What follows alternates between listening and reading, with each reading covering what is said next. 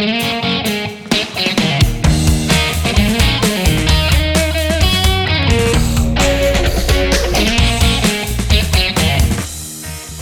добро пожаловать на подкаст агентства IT Agency. За все время работы, а это уже более 18 лет на текущий момент, накопилось много прикладного опыта и кейсов, которыми мы с радостью делимся с вами в этом подкасте. Ваша ведущая сегодня я, Мария Лем, SEO-оптимизатор. И гостьей этого выпуска стала моя коллега, руководитель направления ASO в IT Agency Алла Раут. Сегодня мы поговорим о продвижении мобильных приложений. И вот, кстати, немного занимательной статистики. Глобальные доходы от неигровых мобильных приложений в 2022 году выросли на 14% относительно результатов прошлого года и составили аж целых почти 48 миллиардов долларов. По подсчетам специалистов, через 4 года объем выручки уже удвоится и будет составлять около 110 миллиардов. На рынке мобильных приложений уже давно представлены компании крупного и среднего бизнеса, и их количество неумолимо растет, а следом свою нишу в нем будут искать и небольшие компании. Другими словами, борьба за пользователей и их деньги усиливается, и своеобразным полем битвы стали магазины приложений, такие как App Store и Google Play. Поэтому, если вы планируете запуск своего приложения, вам обязательно нужно разработать стратегию его позиционирования и продвижения. И в этом вам помогут АСО-специалисты. Итак, как же работает поисковая оптимизация мобильных приложений, из чего она состоит и какой результат она дает? Давайте разбираться вместе. Алла, привет! Привет! Давай сначала объясним нашим слушателям, что такое АСО.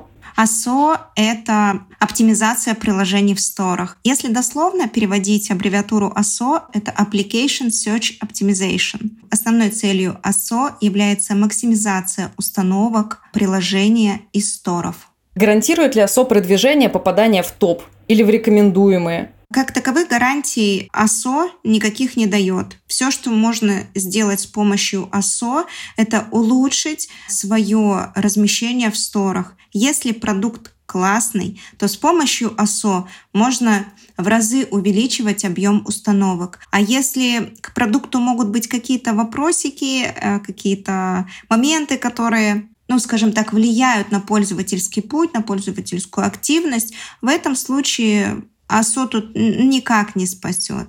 Об этом говорит и тенденция, когда у нас сейчас Google э, закручивает гайки и добавляет все новые новые показатели, которые влияют на ранжирование, например, краши, АНР-ошибки. Это все про пользовательский путь. Поэтому с помощью АСО можно выходить в топ, да, конечно. Но здесь нужно смотреть и с точки зрения качества продукта, с точки зрения удовлетворенности э, клиентами продуктом. То есть все в комплексе оценивать.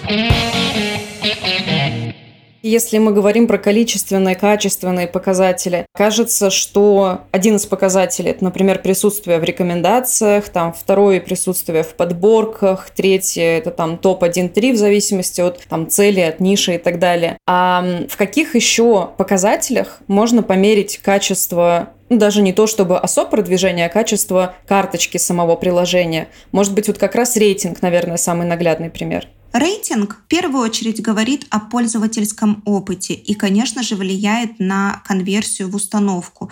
Примеру, мы ищем приложение какого-нибудь такси или заказать суши хотим, да, к примеру. И обязательно мы обратим внимание на приложения, у которых все-таки там 4 балла и выше.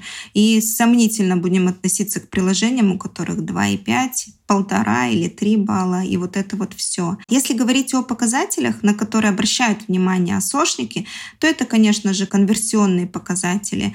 Для Android это конверсия в установку из показов, а для iOS это два этапа конверсии. Первая конверсия это из показов в открытие карточки приложения, и вторая конверсия из открытия карточки приложения в установку. Если говорить о каких-то дополнительных вещах, которые могут подсветить, что да, приложение классно, присутствует на сторах, это, конечно же, рейтинг по категориям. Если я правильно тебя поняла, то ты, наверное, говорила про рейтинг приложений, да? Да, я сейчас говорила именно о количестве звездочек в карточке. Да, да, да. И получается, если мы говорим про количество звездочек в карточке как э, результат пользовательского поведения, ну вообще взаимоотношения пользователя с продуктом, то присутствие в рейтинге категории более наглядным будет показателем, на который может влиять ОСО-специалист. Что такое рейтинг по категориям? Потому что вот в моей голове рейтинг это как раз количество звездочек, а это, видимо, какая-то другая совершенно сущность, или нет? Да, сторы делят все приложения по категориям. Часть из них относится к игровым приложениям, часть из них относится а, к финансовому рынку, к продуктам, к продажам, к каким-то еще вещам. То есть приложений-то достаточно много, и для того, чтобы упростить жизнь пользователю, сторы придумали механику разделения по категориям. И, скажем так, лидеры рынка борются за то, чтобы присутствовать в топе категорий со своим приложением. То есть, если мы посмотрим а, подборки на сторах, мы можем сразу посмотреть, допустим, топ-10 категорий такой-то.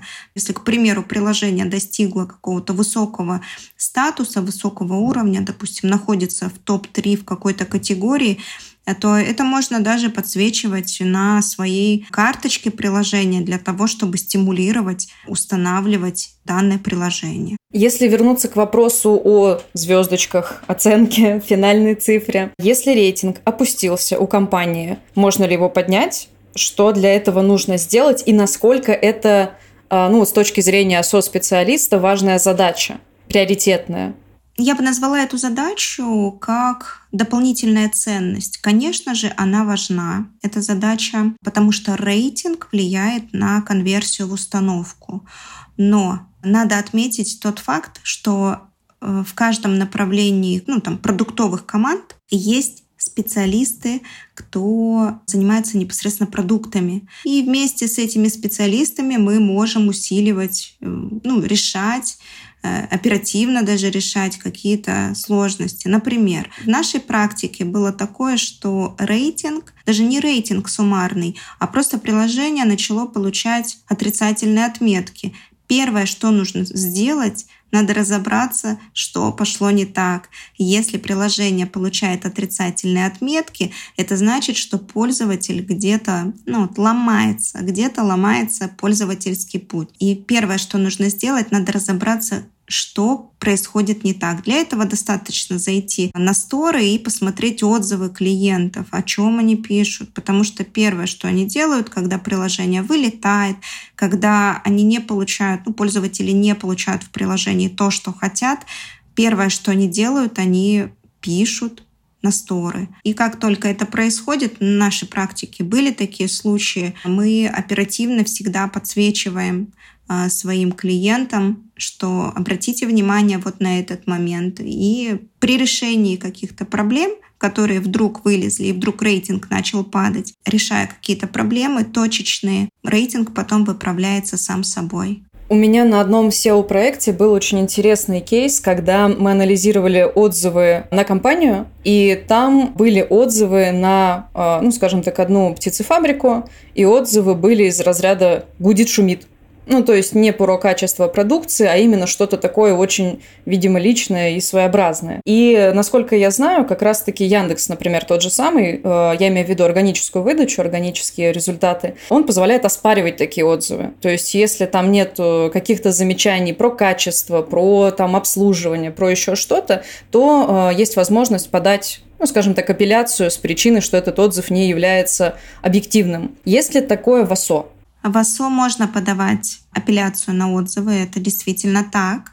Но здесь надо подчеркнуть такой момент, что ну, вот мы сталкивались на примере, допустим, с банковской, с финансовой сферой. К примеру, человеку не дают кредит, а он очень хочет кредит. И человек, пользователь, склеивает банк и склеивает продукт, приложение. Везде бренд есть бренд. Пишет отзыв, о том, что ему не дают кредит, в отзыв о приложении. Конечно, можно это оспорить, но часто такое бывает, что с этим сложно бороться. Поэтому здесь, конечно, нужно выдерживать ну, какую-то тональность правильную, в правильных местах поставить систему Райтас, это голосовашки, которые приглашают поставить отметку приложению для того, чтобы все-таки положительных отметок было больше. Оставить эту штуку надо обязательно в месте, где клиент, где пользователь удовлетворен, где он получил а, решение своей проблемы или получил какой-то положительный пользовательский опыт. В SEO, например, есть, ну, так называемое белое SEO, когда мы следуем рекомендациям поисковых систем, мы следуем документации и так далее. Есть серые методы, когда, например, а, закупается трафик, когда закупаются ссылки на биржах и так далее. Поисковые системы чаще всего отрицательно относятся к таким действиям и могут наказать сайт понижением выдачи или даже полным исключением из результатов поиска. Поэтому хочу у тебя уточнить, есть ли такое разделение на белые и серые методы в ОСО, борются ли с ними сторы и как вообще с этим можно жить? Да, данные методы существуют э, на рынке ОСО. Причем эти методы различно себя показывают в результативности как на территории России, так и на территории, допустим, США. Сторы, конечно, борются с этим, потому что это введение в заблуждение пользователя, когда мы, к примеру, а, предлагаем скачать приложение с рейтингом 5, а оно, к примеру, все в крашах и не работает совершенно. Поэтому, конечно, сторы хотят, чтобы пользователи видели адекватную оценку и получали удовольствие от пользования продуктами. А, значит, существует целая целый рынок так называемых серых методов. К этому относится рынку мотивированный трафик, боты и, грубо говоря, очеловеченные боты. А, есть три градации по цене работы на этом рынке. Боты самые дешевые, человечные боты — это средняя стоимость, и мотивированный трафик — это когда живые люди выполняют какие-то определенные задания для того, чтобы достичь какую-то определенную цель. Например, поднять запрос в топ или поставить пятерку или хороший отзыв, написать какому-то приложению. А если мы говорим про как борются сторы с этой историей, то, конечно же, следят за активностью, а, следят за такими штуками, как, допустим, retention, то есть приложение установлено у человека, но боты не будут там сидеть в этом приложении, они установили, убежали. И следят за какими-то такими активностями подозрительными для того, чтобы, в общем, в дальнейшем а, минимизировать активность серых методов. Я знаю, что большинство крупных компаний используют эти методы для того, чтобы решить какие-то свои точечные задачи, точечные вопросы. И пока что, к сожалению, рынок диктует правила. И, к примеру, новичку с каким-нибудь классным приложением пробиться и получить достаточно большой объем трафика и из органики э, бывает сложно, потому что очень серьезные суммы крутятся вот на рынке как раз серых методов. Но мы прекрасно знаем, как эту историю вычислять, как ее обходить и как с ней работать. Вот здесь э, стоит обратить внимание еще на объемы. То есть э, боты самые дешевые, да, для того, чтобы нагнать себе в приложение, и абсолютно они не конвертоспособные. И здесь стоит такой момент учесть, что если перелить объем ботов, например, DAO у приложения там тысяча пользователей, да, а мы налили, к примеру, 3000 ботов, то велика вероятность, что приложение получит письмо, предупреждающее о том, что не стоит заниматься и э, работать с мотивированным трафиком. А что будет, если пренебречь таким письмом? Банят навсегда или какие-то ай-яй делают? Сначала получают письмо предупреждения для того, чтобы не было ну, каких-то подозрительных активностей. Потом приложение могут забанить, и оно перестанет быть видимым. И в дальнейшем, если снова и снова попадаться на такую историю, то удалят как приложение, так и заблокируют аккаунт разработчика. Да, не очень хорошие последствия. Алла, как вы вообще относитесь к таким серым методам? То есть от них нужно вот прям полностью отказаться или можно, но чуть-чуть и аккуратно? И как вообще это встраивается в общую систему ценностей сотрудников? Надо сказать, что агентство наше направлено на то, чтобы конечные пользователи, потребители рекламы или клиенты, которые к нам приходят, они получали пользу. И, конечно, исходя из этого, а, мы опираемся на то, что серые методы чаще всего это губительная история. Да, мы можем сделать очень быстро и очень круто. Это действительно так. Но мы должны трезво смотреть на ситуацию. Вот, к примеру, у нас была история с одним очень популярным банком Российской Федерации при работе вот с данными методами серыми. А серые схемы, они, скажем так, очень часто используются на рынке, и мы просто порой вынуждены, просто вынуждены к ним обратиться для того, чтобы помочь пользователям адекватную оценку получать. Например, случается на рынке какая-то борьба. Вот у нас был да, такой пример. Конкурентная борьба. И вдруг неожиданно приложение начинает получать негативные отметки. Мы просматриваем все, анализируем отзывы, мы анализируем активность пользователей в приложении, мы анализируем ошибки, краши, смотрим, что могло пойти не так. И ответ мы нашли э, на рынке черных услуг, там, где закупаются негативные отметки конкретно на это приложение. Мы не знаем, кто конкретно закупал, но определенно точно знаем, что именно эта активность и была. Нашей задачей стало просто перекрыть эти отметки для того, чтобы эту активность снизить, негативную активность, которая была накручена со стороны, ну, а, со стороны, скорее всего, конкурентов, как мы предполагаем. Поэтому к таким методам мы можем прибегнуть, но крайне, скажем так, если уж совсем не остается никаких других э, вариантов или методов для действий.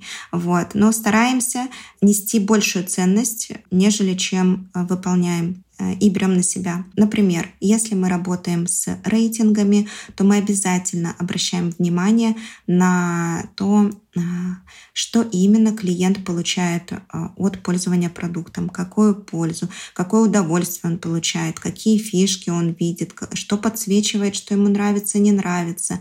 И в плотной коммуникации с командой заказчика мы достаточно оперативно ускоряем улучшение продукта, чтобы пользователь был удовлетворен. А, слушай, если вернуться к сравнению SEO ASO, а, то вот у SEO, как правило, нет моментального эффекта, это более такая долгосрочная история.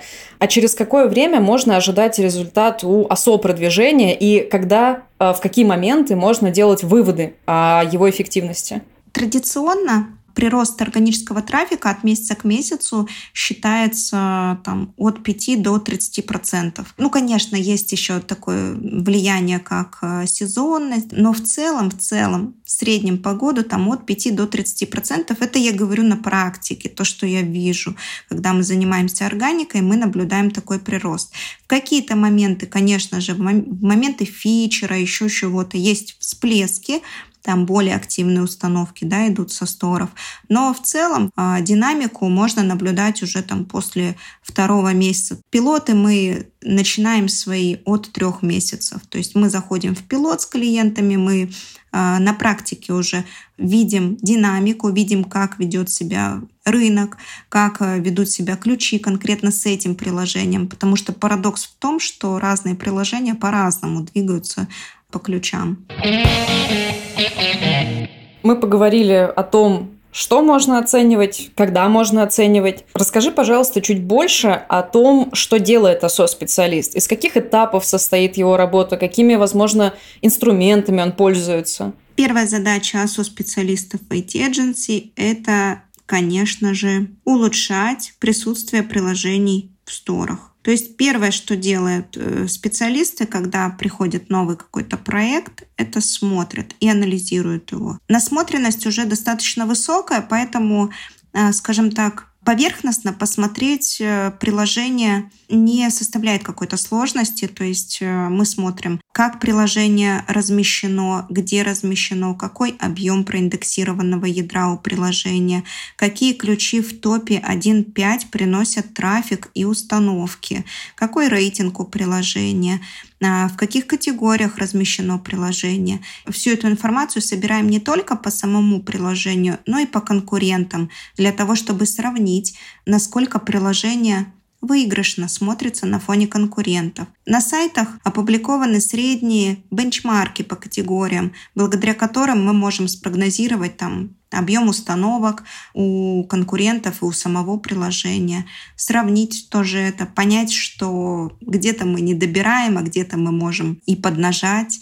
Также в Apple Store мы обращаем внимание на заполненность кросс-локалей, к примеру, если в начале прошлого года в США достаточно было присутствовать там с четырьмя заполненными кросс-локалями, то после октября прошлого года этих кросс-локалей стало 10, и где-то можно очень даже на широкую ногу пойти по э, органическому трафику. Смотрим, кросс-локали заполнены у конкурентов или не заполнены. Мы смотрим, насколько профессионально конкуренты работают со своим продуктом для того, чтобы понимать, э, какие э, механики могут быть использованы конкурентами. Поэтому, если мы говорим про работу АСО-специалистов у нас в команде, то Первое, с чего мы начинаем, мы смотрим, насколько приложение качественно представлено на сторах и какой у приложения потенциал.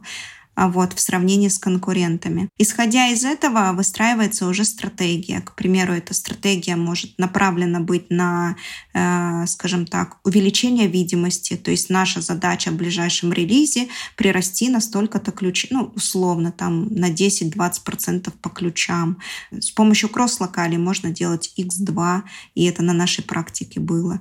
А вот. И ну, скажем так, самый быстрый инструмент, чтобы увеличить видимость. Или, например, стратегия на максимизацию установок, а именно приложение имеет достаточно обширное ядро, то стоит поработать с ключевыми запросами, по которым проиндексировано приложение. Возможно, можно подняться наверх по каким-то ключам. То есть нам нужно поставить ключ э, на более, скажем так, весомую позицию, а это заголовок под заголовок.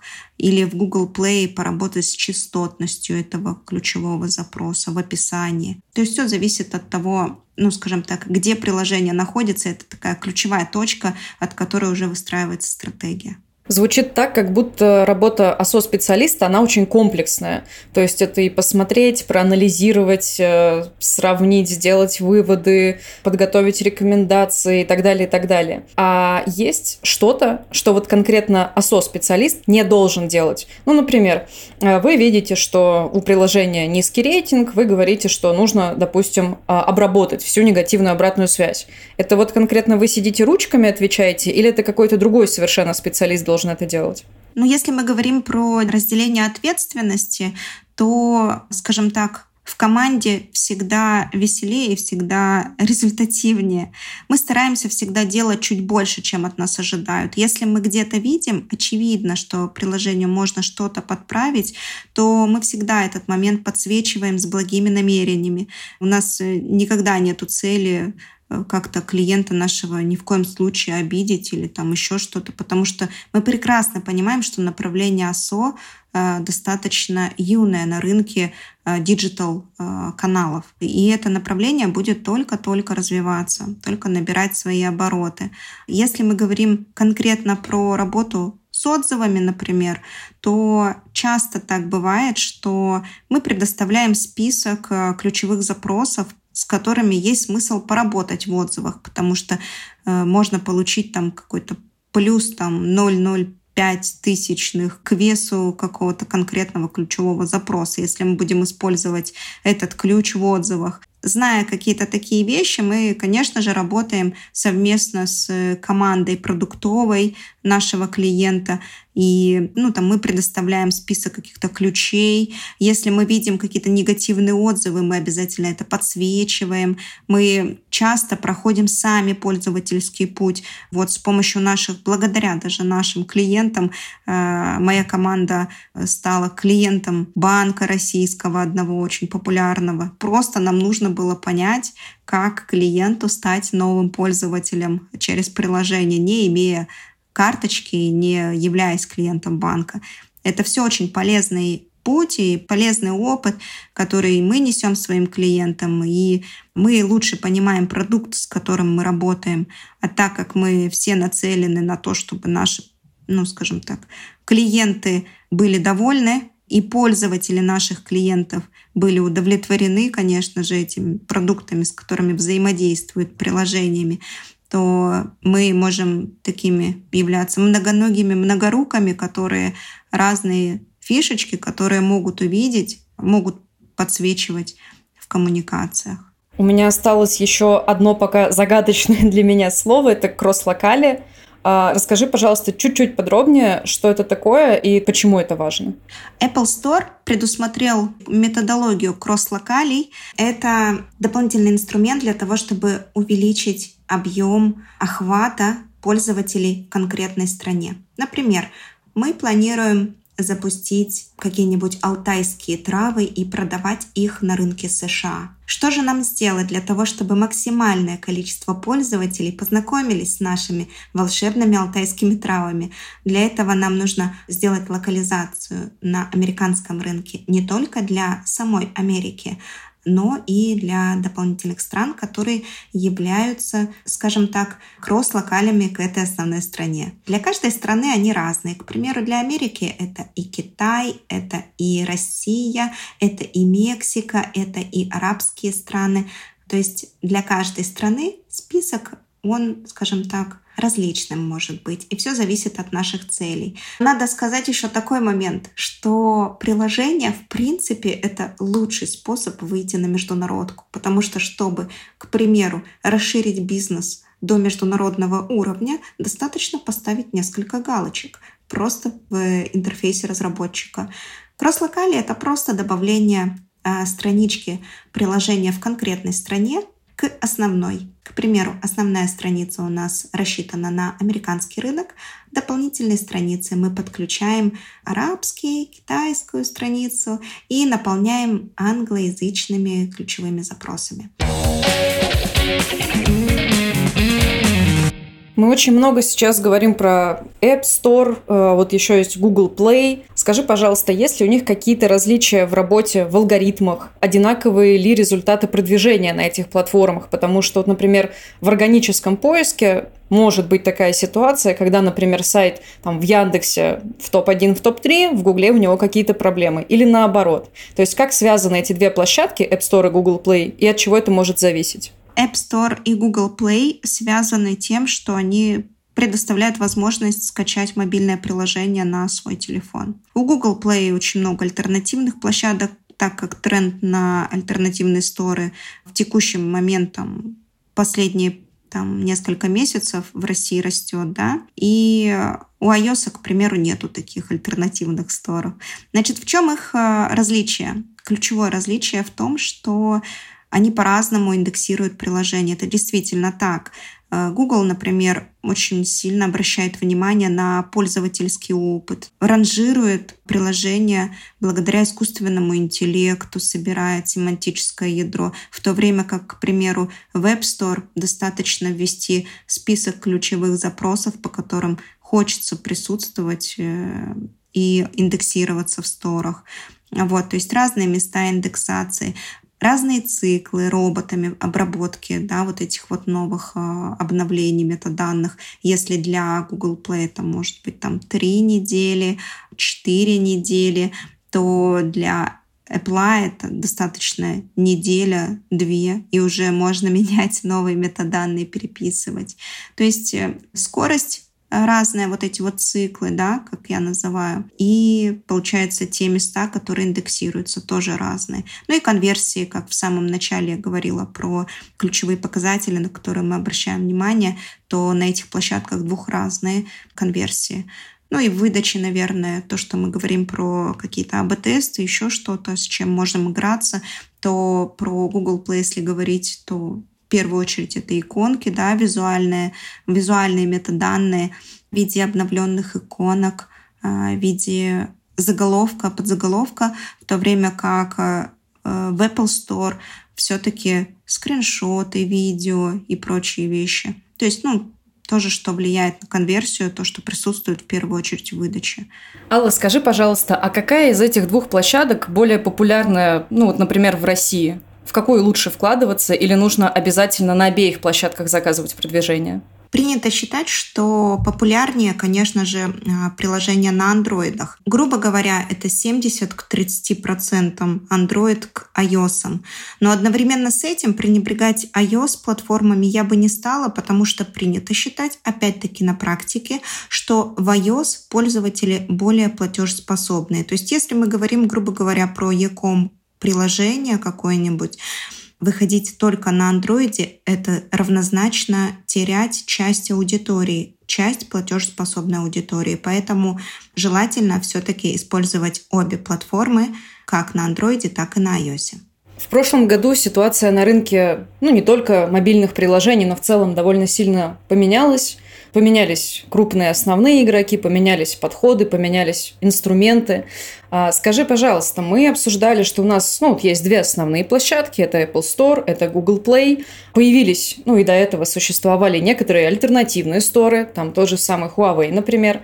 А скажи, пожалуйста, работаете ли вы с такими площадками и отличается ли чем-то концептуально продвижение в них? Все, что касается альтернативных площадок, то история с ними следующая они достаточно зеленые. Если Huawei Store на фоне, к примеру, наш Store или RuStore на территории Российской Федерации близится к Google Play, в плане аналитики, в плане продвижения, в плане презентации приложения, то все вот эти новые сторы, которые появились в прошлом году, стор от ВК, Рустор, который уже будет предустановленным на все Android-телефоны, ввозимых на территорию Российской Федерации. Вот эти все сторы, они достаточно еще зеленые.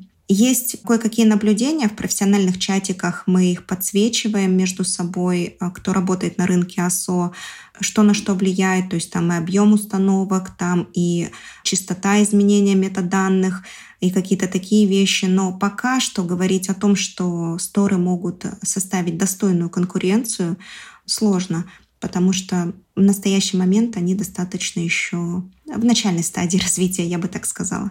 Ты на самом деле очень интересно с двух сторон подсветила этот вопрос. То есть, насколько я понимаю, с одной стороны, у нас есть две основные площадки, на которых ну, все всегда жили. Это Apple Store, это Google Play. Есть внешние факторы, которые влияют на продвижение, на в общем-то, в некоторых случаях даже на присутствие в этих площадках. С другой стороны, у нас есть относительно молодой зеленый рынок, например, русскоязычных площадок или альтернативных к тех же, например, как Huawei. Ситуация, в общем, очень неоднозначная. Дай, пожалуйста, оценку, стоит ли вот сейчас вкладываться э, российским представителям бизнеса в эту гонку, нужно ли делать свои приложения и как раз-таки стоит ли это делать прямо сейчас или, возможно, стоит подождать какого-то более определенного момента. Я бы здесь подсветила тот момент, что на сторах, как и в офлайн бизнесе произошла следующая ситуация на российском рынке.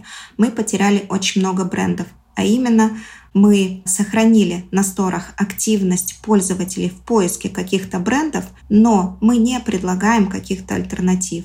Поэтому, отвечая на вопрос, стоит ли сейчас рассмотреть для себя варианты идти на площадке, вставать на площадке, я бы начала с аналитики, я бы посмотрела, насколько рынок готов, насколько рынок конкретно моего продукта заинтересован том, чтобы находить решения в сторах. Это первый момент. Второй момент. А, если мы говорим про основных там, да, э, мастодонтов в виде Apple Store и Google Play и альтернативных сторов, я бы здесь акцент ставила на том, что стоит все анализировать. Нету какой-то, скажем так, панацеи, что давайте мы будем только размещаться на айфонах, да, и другие магазины, приложения для себя даже не рассматривать.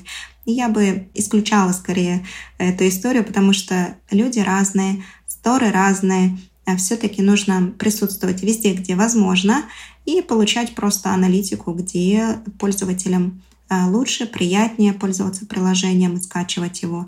Вот, и просто вела подсчеты. Что касается еще такого момента э, дать оценку, насколько интересно сейчас заходить, то здесь достаточно посмотреть э, тренды запросов в Яндексе на продвижение мобильных приложений, мобильный маркетинг или конструкторы мобильных приложений или разработку мобильных приложений.